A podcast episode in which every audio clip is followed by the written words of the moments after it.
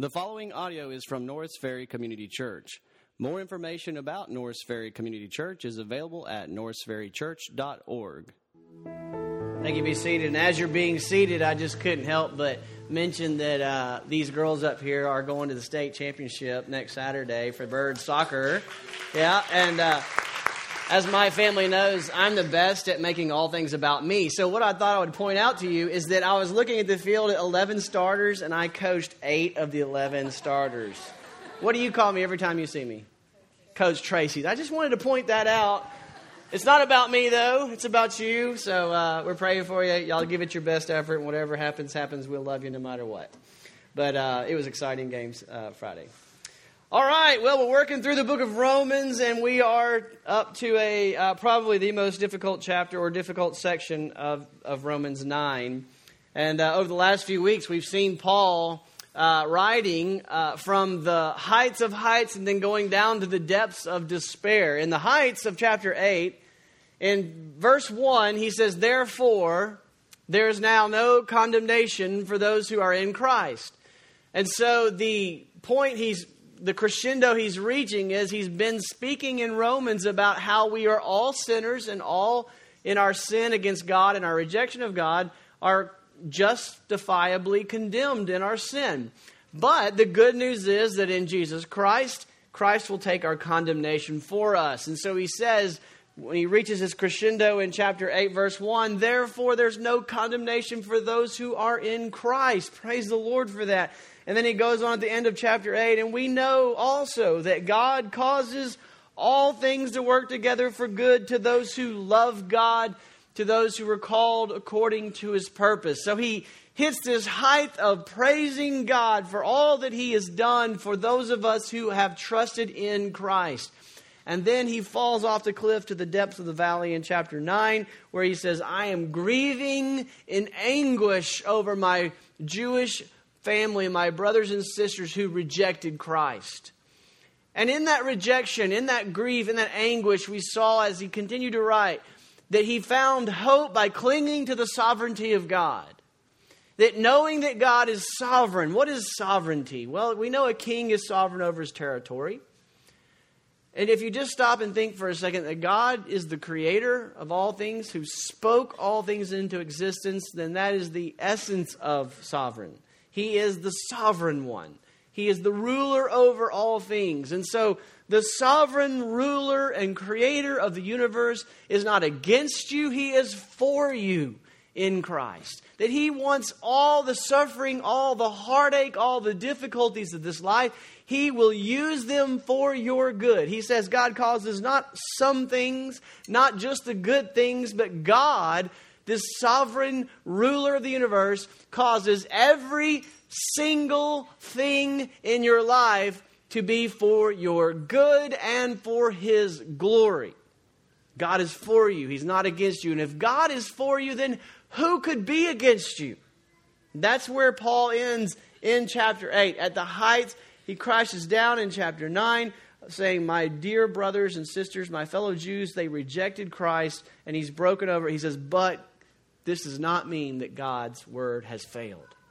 And really, what we're tempted when we go through difficulties, when we go through trials, when we go through suffering, when our body fails us, when, when we get that diagnosis, when things don't turn out the way we expected them to, when that tragedy happens, whatever you fill in the blank, two things usually happen in us. One, we either question the sovereignty of God or we question the goodness of God. And we say, How is God sovereign and good if this happened? And Paul is saying, don't ever doubt that.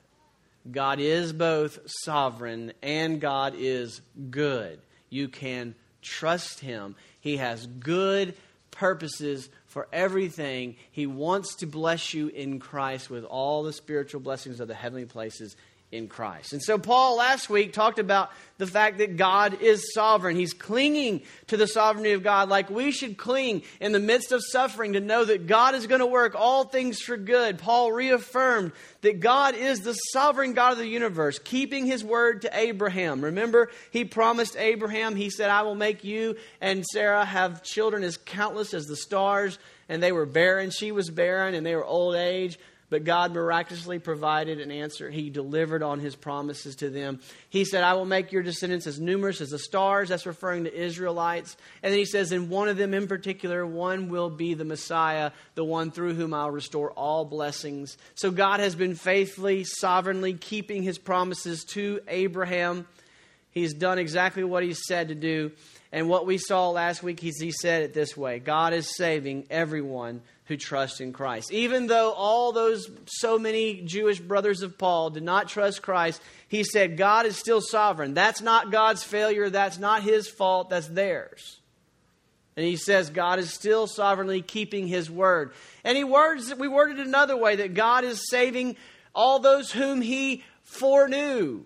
Those who he foreknew, he also predestined, and those he predestined, he called, and those he called, he justified. Those he justified, he glorified. Paul does not hesitate from going into the mysterious realm of things, into, into God's universe, God's his mind, which is before foundations of the earth ever began. He foreknew who would be in Christ, and you can decide how you understand that. He is he is absolutely for predestined that everything that he knows good is for them. He will deliver it for those who are in christ. He says it different ways. From man's perspective he knew who would trust christ. From god's perspective it was those whom he foreknew. You can't separate it. You can't make it simplistic. The point is god is saving everyone he determined he was going to save. Nobody slips through the fingers of god God's word does not fail. God does exactly what he intends to do. So God is absolutely sovereign, saving all who are in Christ, but not saving everyone. And that's where we get struggles. We say, well, how can that be right? How can God be good and not save everyone? We aren't universalists. The Bible does not teach that everyone will be saved. The Bible teaches, teaches from man's perspective, only those who trust in Christ will be saved. From God's perspective, only those whom God foreknew would be saved. Not everyone will be saved. That needs to be loud and clear today. You are not saved just because you're born into a Christian family. You are not saved just because you live in a supposedly Christian country. God says you are only saved if you put your faith and hope only in Jesus Christ. And what he says is, and that is all because God is sovereign and good. And so, what he's going to do today is question the or answer the question of the injustice of God. Because when we hear not everyone saved, we wonder how can God be just? How can that be good? Verse 14, he says very quickly the answer is there is no injustice with God. And that's what we're going to look at today. How is it? Give me some reasons, Paul. Explain to me how God is not uh, unjust. How is God just in not saving everyone, but saving only those who put their faith in Christ? Or from man's from God's perspective, by saving only those whom he foreknew. Father, we ask for your help this morning. I pray that your spirit will move powerfully, that you will give me words to speak Lord, overcome my shortcomings and bring about clarity. I pray that you will take your word and minister to our hearts. And we'll see who you are and who we are in light of who you are. And we'll fall on our face at the foot of the cross, trusting only in your mercy. It's in Christ that we pray. Amen. Okay, so Paul's going to give us two reasons I've been following along Christopher Ash. He, he has a commentary and he broke down the book of Romans and said, here's a suggested outline. Why in the world did he make this one so large? I have no idea. Big old text, complicated material, but we're going to try to do our best to go through it. Paul gives us two reasons that the sovereign God of the universe is just and good in his salvation of only those who trust in Christ. Reason number one God's salvation is an act of mercy. The first reason that Paul gives us, it says that God is just and God is good in his salvation only of those who trust in Christ, is God's salvation is an act of mercy. I get this from verses 15 and 16. He says, for verse 15, for he says to Moses, so he's quoting here from Exodus 33 19, I will have mercy on whom I have mercy. I will have compassion on whom I have compassion. So then, it does not depend on the man who wills or the man who runs, but on God who has mercy. The first word in that verse, 15, for, tells you reason. He's making a reason statement here. The reason that God is just in saving only those who trust in Christ is that his salvation is an act of mercy, not an act of merit. It's not that there's all these people who merited salvation and God only saved some. That's not how it works. It says no one deserves it, no one merits it, but God saving any is a unbelievable act of mercy and grace. He quotes from Exodus 13, uh, 33, verse 19, which says three different times God is merciful, God is compassionate, God is merciful. Now, where does this quote come from? Like we did last week, we're going to spend a lot of time looking at the Old Testament context of where Paul's getting these quotes from. And these come from uh, Exodus. And to understand, let's just pick up where we left off last week. God promised to Abraham and Sarah, they were old, she was barren. He said, I'll make your seeds as numerous as the stars. And he delivered on that promise. One of those children was uh, Isaac. That was the first child that, I mean, that was the promised child, Isaac. So God gave them Isaac. Isaac married Rebekah.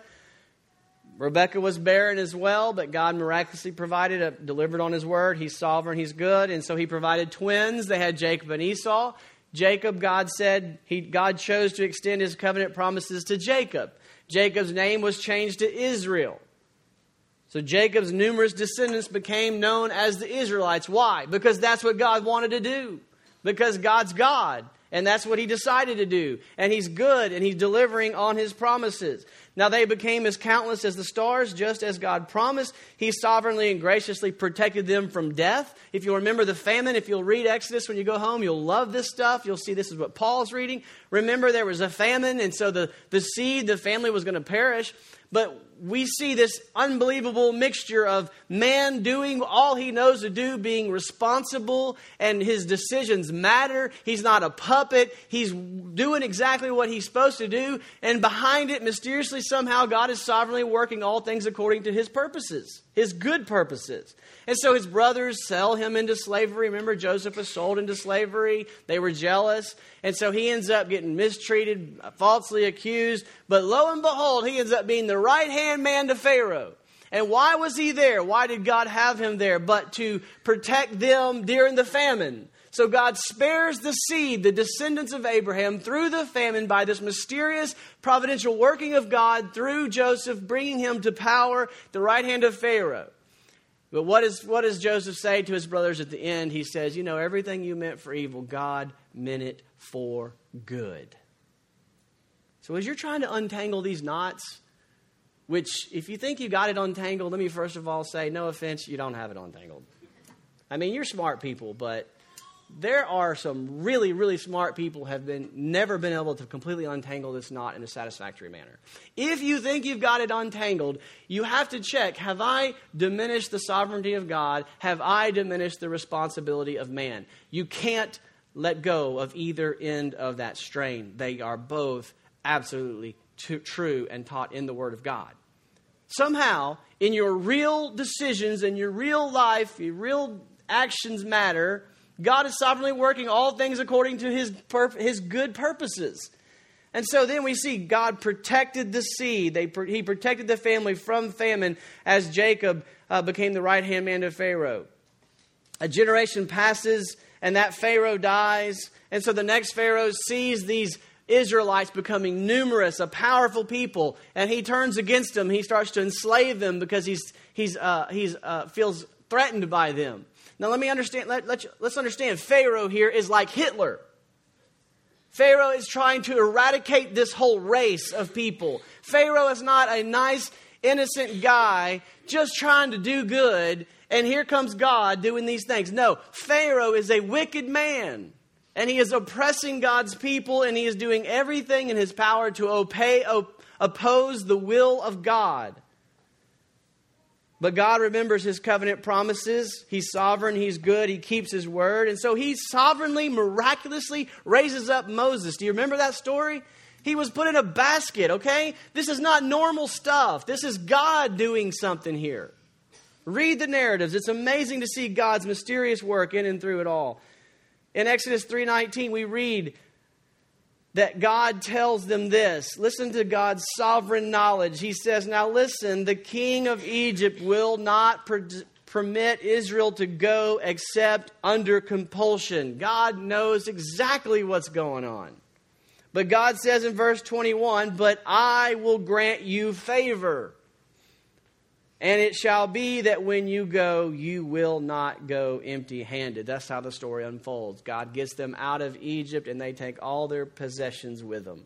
God is sovereign. God is good. He's keeping his promises through the real responsible actions of his people. Pharaoh resists the will of God time after time. These narratives are going to come into play as we look at this passage in Romans Pharaoh is told, is said to have hardened his own heart, and God is said to harden Pharaoh's heart. Both are true. In Exodus 7:13 it says, "Yet Pharaoh's heart was hardened, and he did not listen to them as Moses came and said, "Let God's people go," just as the Lord said. Throughout the amazing narrative of God's miraculous display of his own power and his own glory, we as readers are constantly updated on Pharaoh's heart. In 722 again the reader is told Pharaoh's heart was hardened. Again in 815 it says but when Pharaoh saw that there was relief he didn't he wasn't glad he hardened his own heart and did not listen to them as the Lord had said. Finally after all the plagues Pharaoh relents Pharaoh lets them go and then the Lord tells them, You're going to have to cross this Red Sea.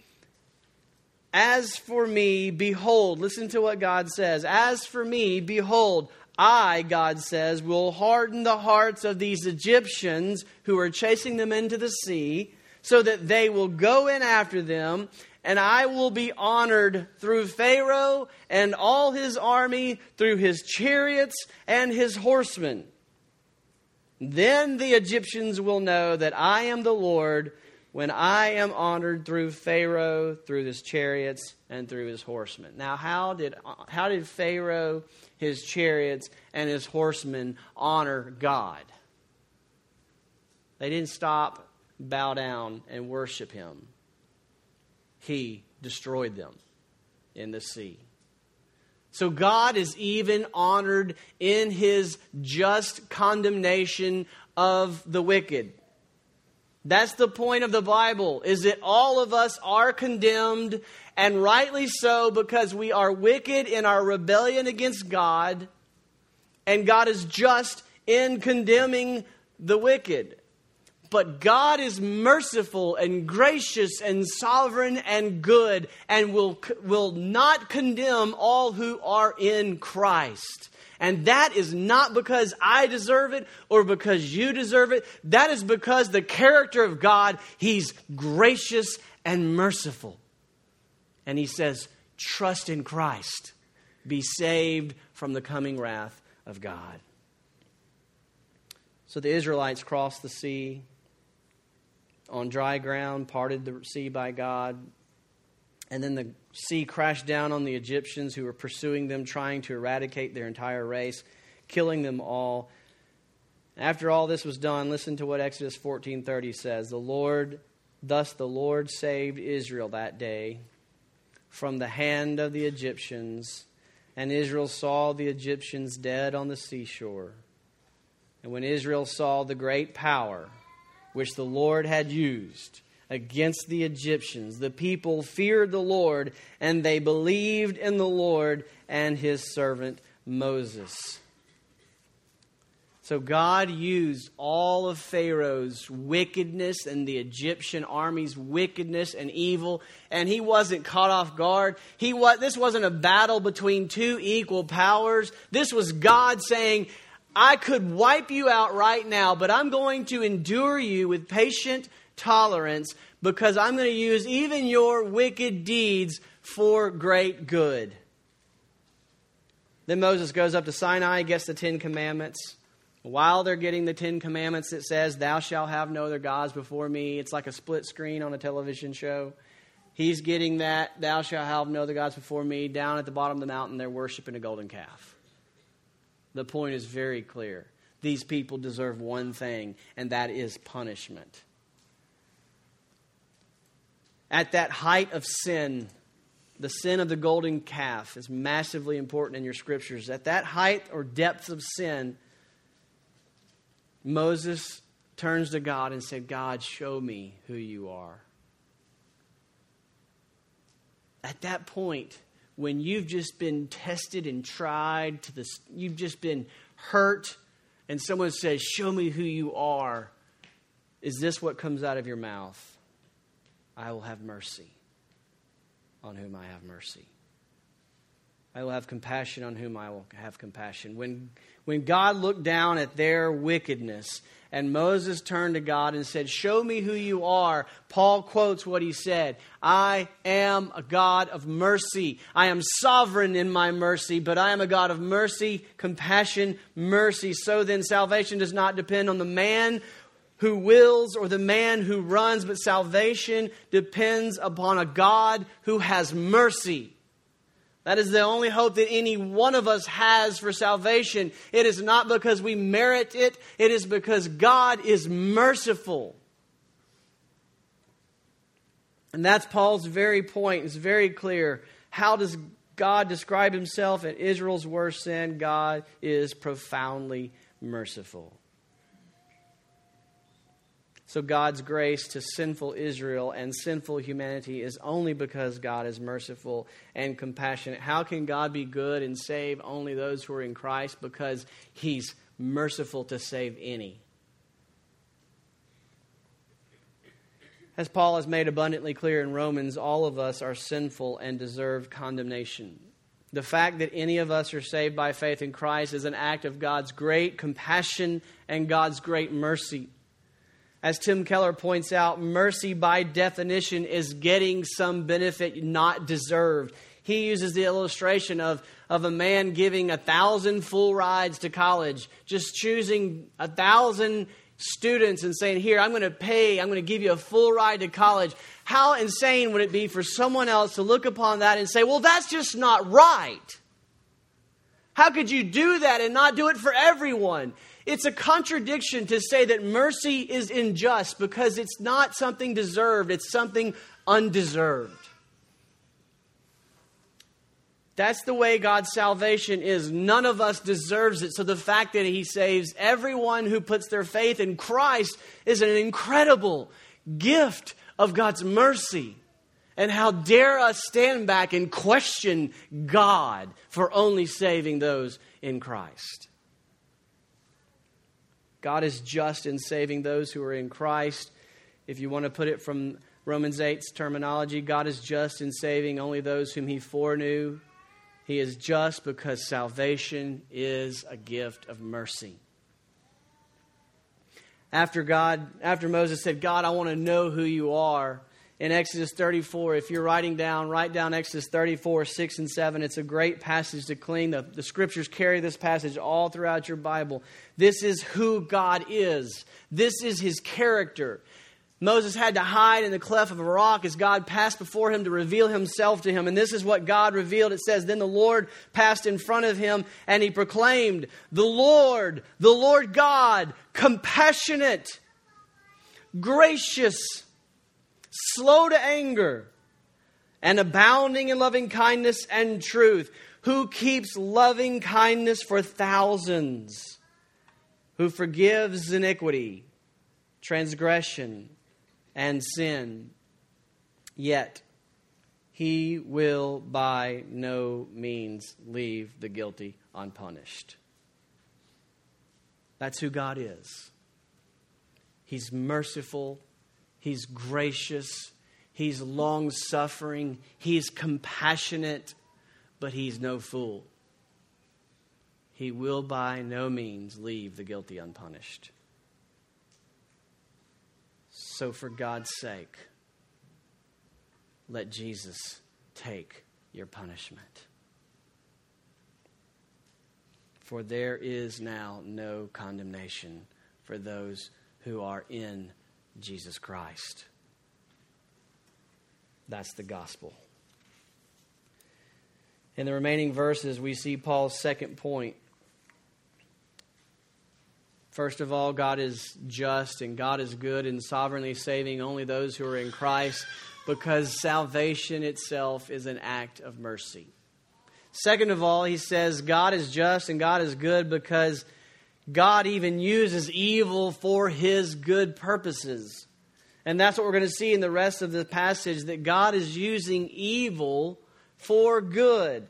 Look at verse 17. It says, For the scripture says to Pharaoh, We've read Exodus, we've reviewed Exodus, and now we've got the context in our mind, and so we understand this quote. The scripture says to Pharaoh, For this very purpose I raised you up, to demonstrate my power in you, and that my name might be proclaimed throughout the whole earth.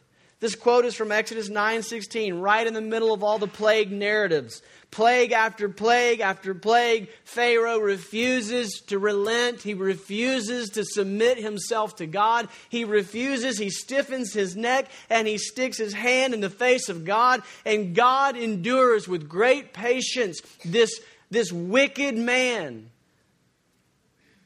This is not a battle of two equal forces. God is just patiently enduring his wickedness.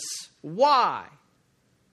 So that he might use that wickedness to display the glory of God to the nations. And the chief end of man is to behold the glory of God. That is the greatest gift God can do, is to show you his glory. So he endures this wicked Pharaoh because he knows in this interchange, I'm going to show you my glory. Paul summarizes this in verse 18, saying, So then, he has mercy on whom he desires, he hardens whom he desires. This is not some random, arbitrarily close his eyes and harden in mercy. God is working in his perfect plan. It's important to remember that God is not hardening some good guy who just wanted to believe in Jesus. God is hardening a hardened man who is rejecting God at every turn. That does not thwart the plans of God, I promise you. God says, I'll use even that to display my glory. Pharaoh, wicked man, he's like Hitler. He's enslaved a whole race of people and he wants to exterminate them. In Romans 1, Paul says, we're all just like Pharaoh.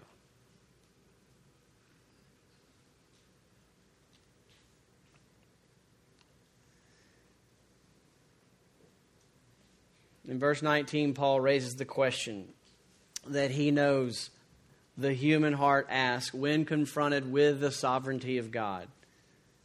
When you hear God is sovereign, do you not say this in your own mind? He says in verse 19, Will you say to me then, why does he still find fault? For who resists his will?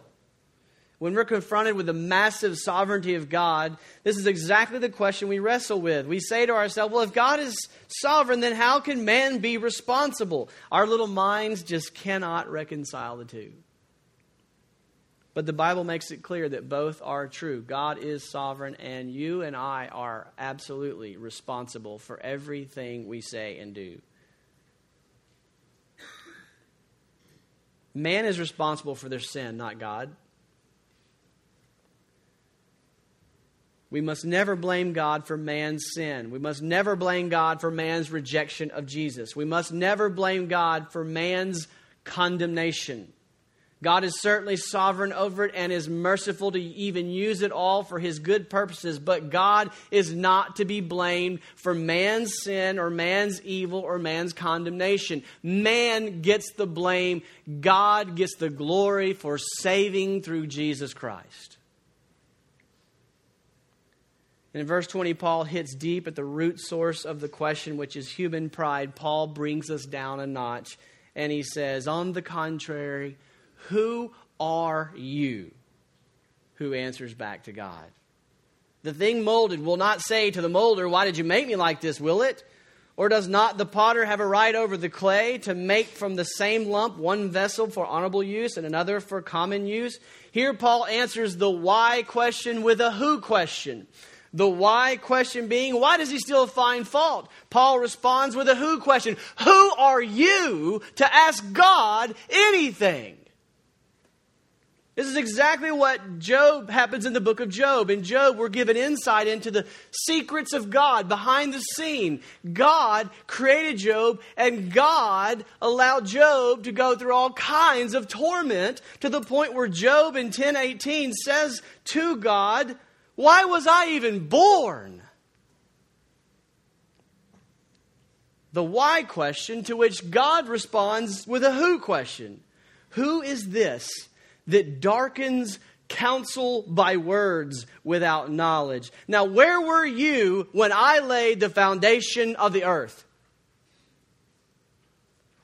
That's what God says when we say, Well, how could this be fair? He says, Now, where were you when I made the earth? Really? Really? You're going to question me? You wouldn't even exist, God says, if I hadn't spoke you into existence. Every breath you have is a gift of my grace. Are you really in a position to question me? And to make this point, Paul uses the potter and the clay analogy.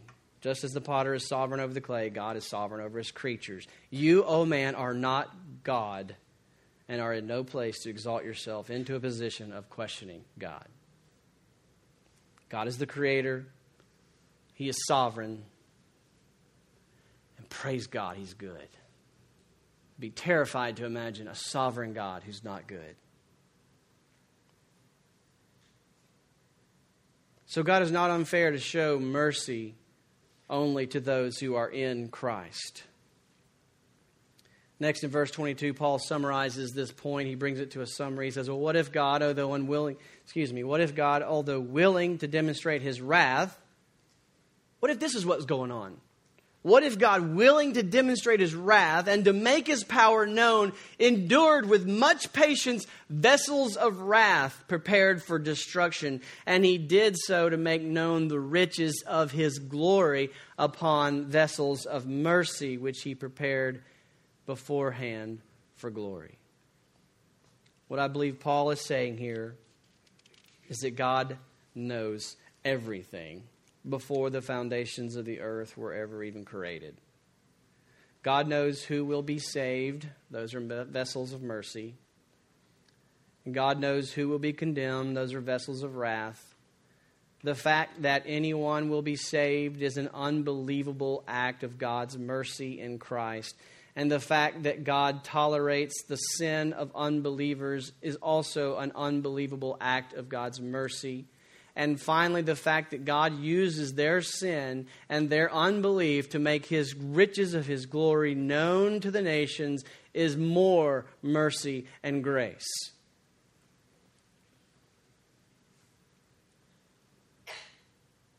Finally, Paul explains specifically how God is doing this in the Jews' unbelief, how he's using the unbelief the massive unbelief of the very seed of Abraham, plural, the Israelites, how he uses that for good. He says in verse 24, how? This also answers Has God's word failed? No. He's going to tell us in these verses God used the unbelief of the Jews to reach the Gentiles. And then he's going to use the Gentiles to make the Jews jealous to reach the Jews. God is sovereign and God is good. He says, even us, whom he has called, whom he also called, not from among Jews only, but also from among Gentiles. And now he's going to quote from Old Testament prophets, making the point God is keeping his word. Verse 25, as he says also in Hosea, I will call those who were not my people, my people, and her who was not beloved, beloved. And it shall be that in the place where it was said to them, You are not my people, there they shall be called sons of the living God. Then he quotes Isaiah in verse 27. Isaiah cries out concerning Israel Though the number of the sons of Israel be like the sand of the sea, it is the remnant. There's a small number of, of Israel that would be saved and preserved by God for his plans and purposes. Verse 28 For the Lord will execute his word on the earth thoroughly and quickly. And just as Isaiah foretold, unless the Lord of Sabaoth had left to us a posterity, we would have become like Sodom and would have resembled Gomorrah. If it weren't for God's mercy, we would all be wiped out like Sodom and Gomorrah.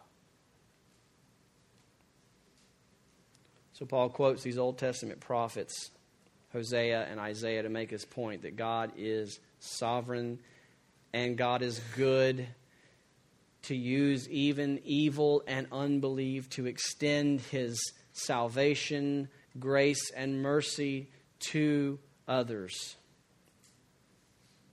Just as he chose to make a people out of Israel, he is also using Israel's unbelief to make a people out of the Gentiles, and he will use the Gentiles to bring in a massive number of Israel one day.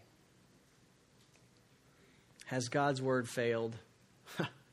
Absolutely not. He's sovereign. And He is so good. Because everything He is doing is to bring about merciful salvation through the seed of Abraham, Jesus Christ. Have you trusted?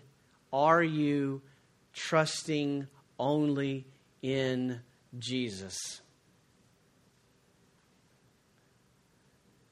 Everything God's been doing has been for that purpose. From man's perspective, only those who are in Christ have no condemnation, will be glorified one day. From God's perspective, those whom he foreknew, he also predestined that they will be called, they will be justified, they will be glorified. All you've got to know is this do you want to trust in Christ? Trust Christ today right now, just right now in your heart, say, Lord Jesus, forgive me of my sins. God, I know that you've promised to forgive based only on the blood of Jesus Christ. Please give me forgiveness right now. Pray that in your heart. Trust Christ, for there is now no condemnation for those who are in Christ. Let's pray together. Lord, I pray that people all over the room prayed, and I pray that they genuinely, sincerely want to entrust themselves to Christ, that what He did on the cross was to take the condemnation that they deserve.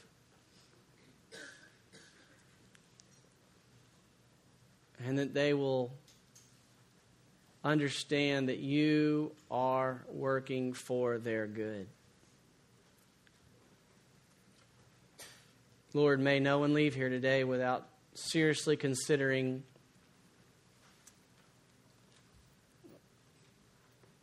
their stance before a sovereign God in the universe.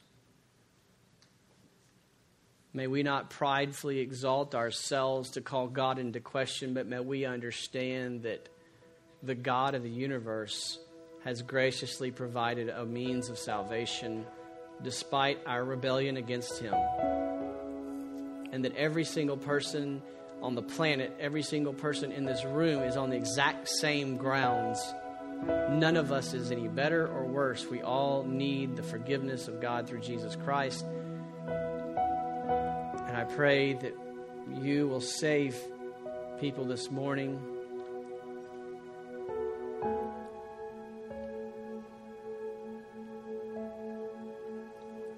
as we stand and sing this song, I want you to think about your walk with the Lord, and I want you to think about whether you need to make decisions to do business with God. Don't just come in and leave and and pretend everything's good. Do business with the Lord as we sing this song. Stand with us now. Afterwards, I want to hear from you. I want to hear what's going on. Thank you for listening to audio from Norris Ferry Community Church, located in Shreveport, Louisiana. Feel free to make copies of this message to give to others, but please do not charge for these copies or alter the content in any way without permission. For more information about Norris Ferry Community Church, please visit us online at norrisferrychurch.org.